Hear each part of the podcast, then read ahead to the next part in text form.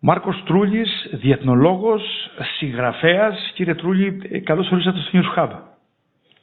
Καλώς σας βρήκα. Ευχαριστώ πολύ για την πρόσκληση. Κύριε Τρούλη, έχει πέσει έξω ο πρόεδρος Πούτιν ως προς το χρονοδιάγραμμα και τους στόχους του; Κοιτάξτε, ε, Σαφώς ε, υπάρχουν πολλές αστοχίες στο επιχειρησιακό σχέδιο της Ρωσίας. Αυτό είναι, είναι φανερό, έχει αναδειχθεί ε, σε πολλές ε, περιστάσεις και από πολλούς αναλυτές.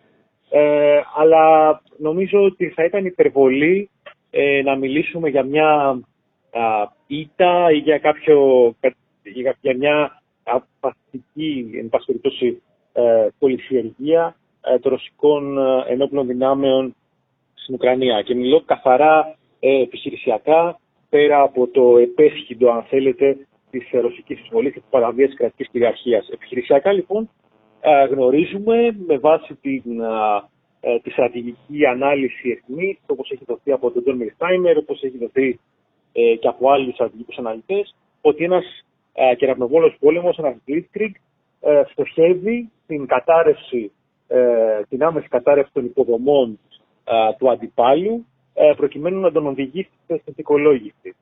Ε, αυτό δεν προσδιορίζεται χρονικά. ανάλογα την περίπτωση της ε, χώρας που ε, μπορεί να διαφέρει. στην περίπτωση της Ουκρανίας έχουμε μια χώρα η οποία είναι η δεύτερη ε, σε έκταση στην Ευρωπαϊκή Ήπειρο, μεγαλύτερη από την Ιταλία, με ένα πληθυσμό 45 εκατομμυρίων κατοίκων.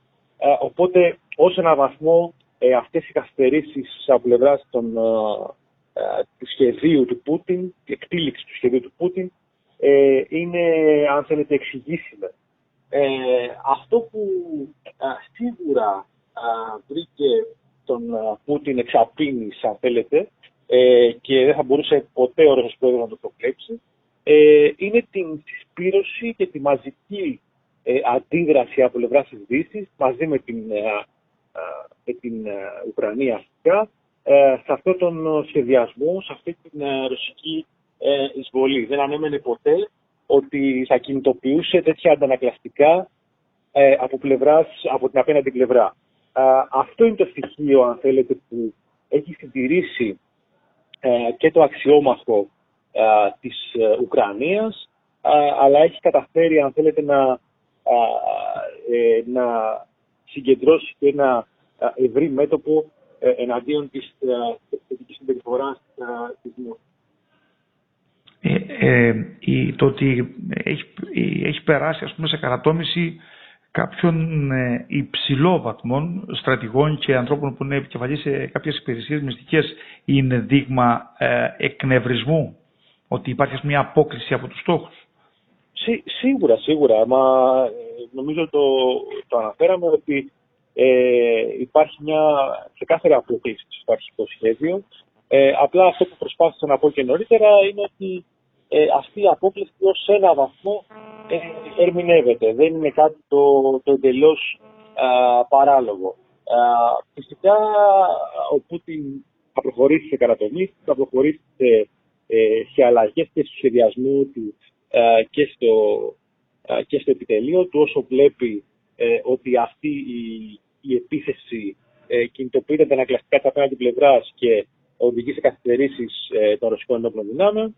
Ε, είναι, είναι κάτι το, αυτές οι αναπροσαρμογές νομίζω ότι πάντοτε σε μια ε, τέτοια, τέτοιου εύρους επιχείρηση ε, είναι, είναι εξηγήσιμες. Ε, αλλά από εκεί και πέρα ε, αυτό που νομίζω ότι πρέπει να, να παρακολουθήσουμε είναι την τη μεγάλη εικόνα και τη δυνατότητα, ε, αν θέλετε, της, ε, της Ρωσίας να επιβάλλει την ατζέντα της επί του πεδίου.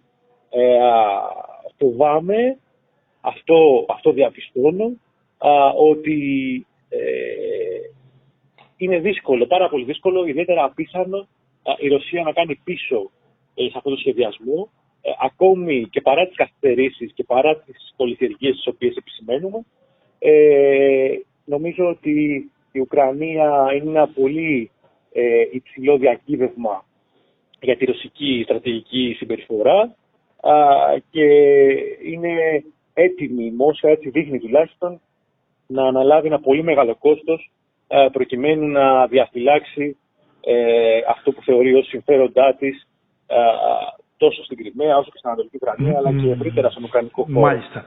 Ε, ε, επειδή ε, ε, υπηγηθήκατε, ας πούμε, ότι θα το πάει μέχρι τέλους, ε, θέλω σε αυτό το σημείο να σας ρωτήσω, φοβάστε την επέκταση ε, των επιχειρήσεων όταν το ΝΑΤΟ, ας πούμε, δηλώνει ότι αν χτυπηθεί ένα κράτος μέλος μας, ε, έστω και εκ παραδρομής, εμείς θα εμπλακούμε.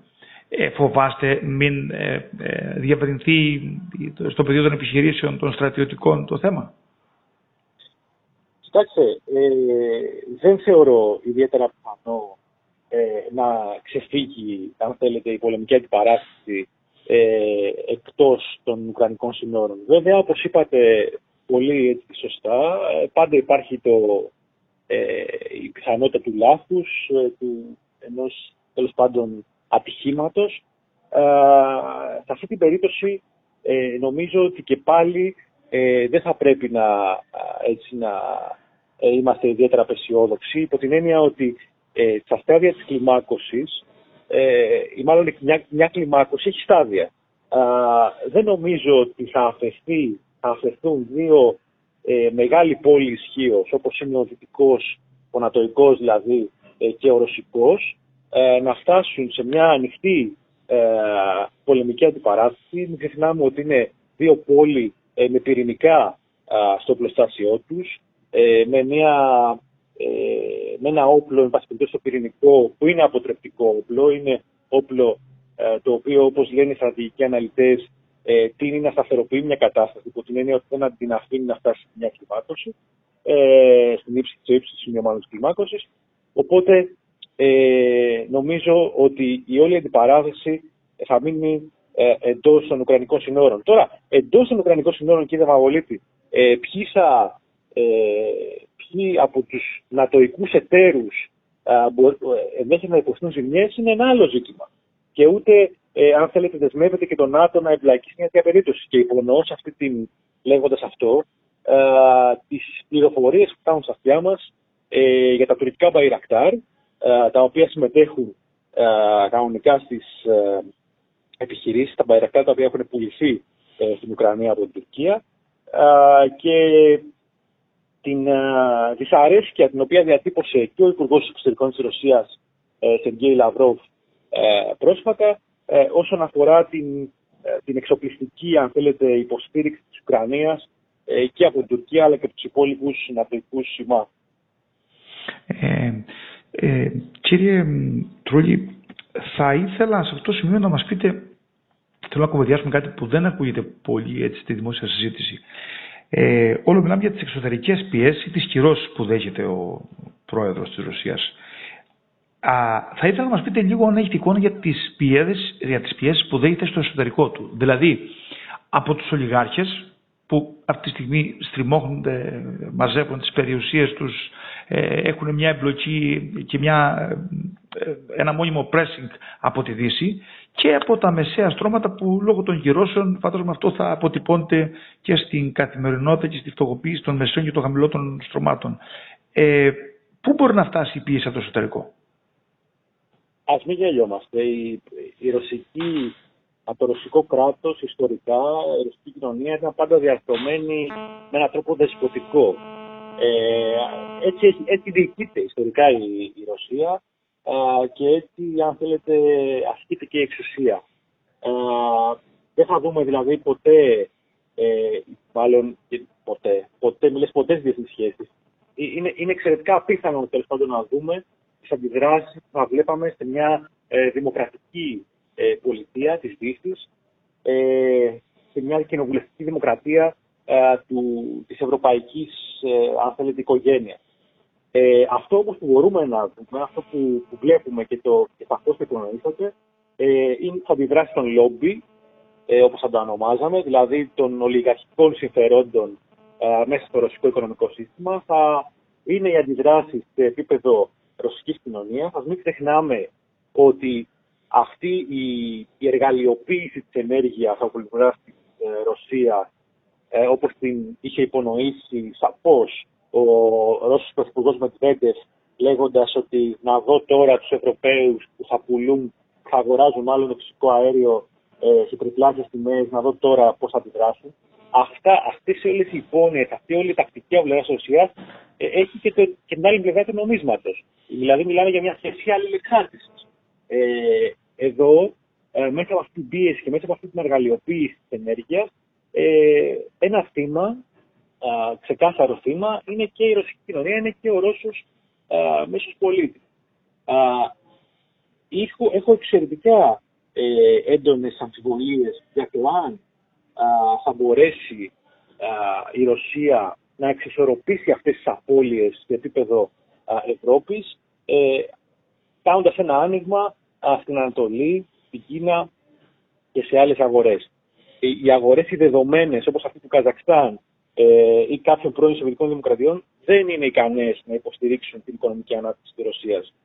Η μοναδική αγορά η οποία θα μπορούσε να στηρίξει και να, είναι ένα, να προσφέρει ένα αντίδοτο, αν θέλετε, σε αυτήν την κατάσταση, είναι η Κινέζικη, αλλά α, επιτρέψτε μου να πω σε αυτό το σημείο ότι βλέπουμε ότι και η Κίνα α, έχει ένα πάρα πολύ προσεκτικό ρόλο και έχει αναδειχθεί σε μια α, διαμεσολαβήτρια δύναμη σε αυτή την κρίση, ε, έχοντας βέβαια μια ξεκάθαρη τάξη ε, υπέρ της Μόσχας, αλλά όχι στο βαθμό που θα ανέμενε η Προεδρία Πούτιν. Ε, επειδή μιλήσατε για το ενεργειακό, έχει βγει πάλι από το σιρτάρι το θέμα του EastMed, παρότι πριν από ένα μήνα περίπου είχαμε αυτό το non-paper που το απενεργοποιούσε, απενεργοποιούσε την ιδέα του EastMed, ε, με την τελευταία κρίση, την ενεργειακή, έχει ξαναβγεί και βγαίνει πάλι το σενάριο της, ε, ότι η Ευρωπαϊκή Ένωση πρέπει να περάσει σε ε, πηγές ενέργειας ε, δικές της. Ε, μόνο που τώρα έχει βγει με το σενάριο να περάσει μέσα από την Τουρκία. Πόσο κοντά είναι αυτό το σενάριο και πόσο κοντά είναι να πάμε στον πρώτο σχεδιασμό που είναι χάραξη από το Ισραήλ στην Κύπρο και στην Ελλάδα. Ε, όχι, ξέρετε, ε, πάντοτε μάλλον οι Τούρκοι, ε, από την εποχή του Αχμέντα Αγούτογλου, επισημούσαν την διέλευση, το, τη, τη δημιουργία ενός αγωγού που θα συνδέει τα κοιτάσματα της Ανατολικής Μεσογείου ε, με τις ευρωπαϊκές αγορές μέσω Τουρκίας. Ε, και μάλιστα ήταν αυτή η πρώτη, η οποία είχαν βγάλει αυτή την περίφημη θεωρία ε, ότι ο Ιντερνετ δεν είναι βιώσιμος οικονομικά και δεν είναι και τεχνικά εφικτό. Ε, αυτό είδαμε στην πορεία να μην επαληθεύεται. Οι ίδιοι οι Αμερικανοί δείξαμε τη τάση ε, και την ψήφιση του νόμου, το IFMEDAC, ε, για την υποστήριξη του ΙΤΜΕΤ, ε, ότι αυτός ο αγώνας μπορεί να υλοποιηθεί. Οι Ισραηλινοί ε, μαζί με την, ε, ε, την Ελλάδα και την Κύπρο, ε, αλλά και το γράμμα υποστήριξης από την Ιταλία ε, ως τελικό αποδέκτη, ε, στηρίξανε αυτό το σχέδιο. Τα κοιτάσματα επίση της Αιγύπτου θα μπορούσαν ενδεχομένως, ε, και λέω ενδεχομένως γιατί η Αίγυπτος έχει μια πολύ μεγάλη εσωτερική αγορά που πρέπει να ικανοποιήσει, ε, να συντελέσουν και αυτά στη βιωσιμότητα του αγωγού. και βλέπουμε αυτό να σήμερα με τις τιμές που έχουν φτάσει, που έχει φτάσει το φυσικό αέριο να επαληθεύεται έτσι περισσότερο. Δηλαδή η βιωσιμότητα και η δυνατότητα να υλοποιηθεί ε, αυτός ο αγωγός. Είναι ξεκάθαρο βέβαια, ε, για να είμαστε ειλικρινείς, ότι η βούληση των Ηνωμένων Πολιτειών αλλά και της ε, Ευρωπαϊκής ε, Ένωσης είναι να φτάσει σε ένα άλλο μείγμα, αν θέλετε, ενεργειακής κατανάλωσης. Δηλαδή να ξεφύγει τελείως από το φυσικό αέριο. Ε, αλλά από την άλλη πρέπει επίσης να πούμε ότι κατά τη μεταβατική φάση προς τη νέα πραγματικότητα, καθώς μια τέτοια πραγματικότητα ε, απαλλαγής μας από το ρωσικό φυσικό αέριο δεν μπορεί να γίνει από μια μέρα στην άλλη, η, ο ΙΦΜΕ, τα κοιτάσματα τη Ανατολική Μεσογείου, θα μπορούσαν να προσφέρουν αυτή την αναγκαία γέφυρα. Η, το περασμένο λοιπόν φθινόπωρο, οι Αμερικανοί εξέδωσαν αυτό το non-paper απόσυρση της υποστήριξής τους στον ΙΣΜΕΔ, ε, ποτέ δεν απέσυραν, ποτέ δεν ακύρωσαν ε, την νομοθεσία, το ΙΣΜΕΔ Act, απλά εξεδόθη ένα ε, non-paper.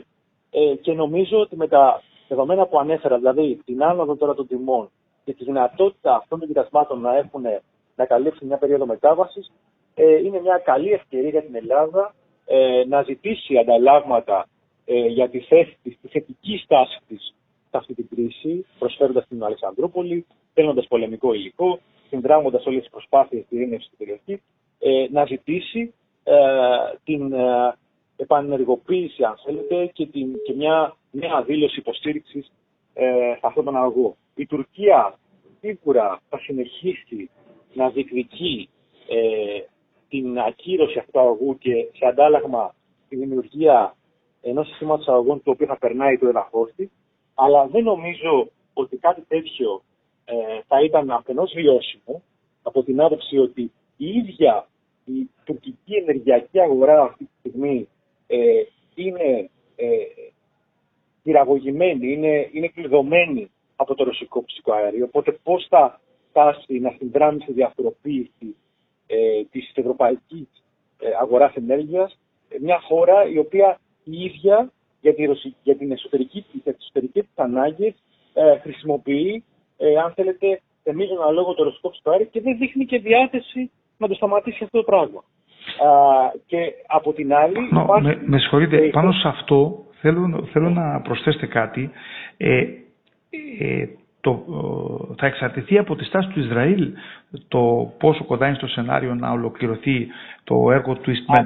Η προσπάθεια που γίνεται τώρα τελευταία από την Τουρκία βλέπουμε ότι είναι στη φάση ε, επαναπροσέγγισης στη σχέση της με το Ισραήλ. Βλέπετε ότι μπορεί να ξαναφτάσει στα επίπεδα τα παλιά. Που αυτό θα επηρεάσει άμεσα για το, το έργο του Eastman. Έχετε, απο, έχετε απόλυτο δίκιο. Ακριβώς αυτό θα λέγαμε αμέσως μετά, ότι ε, υπάρχει και το θέμα του κατά πόσο είναι διατεθειμένοι οι παραγωγοί του Ανατολικού Μεσογείου να συνεργαστούν με την Τουρκία και να στείλουν το φυσικό τους αέριο μέσω του τουρκικού εδάφους. Το Ισραήλ, λοιπόν, που είναι ένας μείζον παραγωγός, ε, είναι αλήθεια ότι έχει ανοίξει ένα διάβλο επικοινωνία και με τη νέα κυβέρνηση ε, που υπάρχει στο, ε, στη χώρα ε, με την Τουρκία είναι αλήθεια ότι έκανε, κάποιες, ε, έκανε την επίσκεψη ο Ισραηλινός ε, ε, πρωθυπουργός στην Τουρκία αφού πρώτα συνομίλησε με την ελληνική και την κυπριακή πλευρά και αυτό πρέπει να το κρατάμε. αλλά νομίζω ότι στο να φτάσουμε σε εξομάλυνση των σχέσεων Ισραήλ-Τουρκίας, νομίζω είμαστε, είμαστε πολύ μακριά από ένα πιο ενδεχόμενο. Και αυτό γιατί εδώ δεν μιλάμε για τα συγκυριακά, αν θέλετε, ε, τρέχοντα ζητήματα ή τέλος πάντων μια προσπάθεια επικοινωνίας μεταξύ των δύο χωρών, η οποία ως ένα σημείο ε, είναι και μπορεί να ερμηνευτεί. Εδώ μιλάμε για τα πάγια στρατηγικά στοιχεία τα οποία διαφοροποιούν αυτούς τους δύο. Δηλαδή, για να το πω πιο απλά, αν δεχτούμε ότι Ισραήλ αυτή τη στιγμή και Τουρκία ανοίγουν ένα νέο ε, μια νέα σελίδα συνεργασίας, ε, θα πρέπει την ίδια στιγμή να δεχτούμε α, ότι α, οι Τούρκοι ε, αλλάζουν σελίδα στη στρατηγική να πάρουν το Παλαιστινιακό. Ε, ναι, συγγνώμη, κάνει μια διακοπή. Ναι, ναι. Ή, ή όσον αφορά τον, τον μουσουλμανικό κόσμο. Αυτό δεν νομίζω ότι θα επιτελείται και δεν νομίζω ότι θα επιτελεστεί και στο αμέσως, αμέσως επόμενα χρόνια. Ε, εννοείται και το θέμα με τη Χαμάς όταν μάθετε το μουσουλμανικό κόσμο.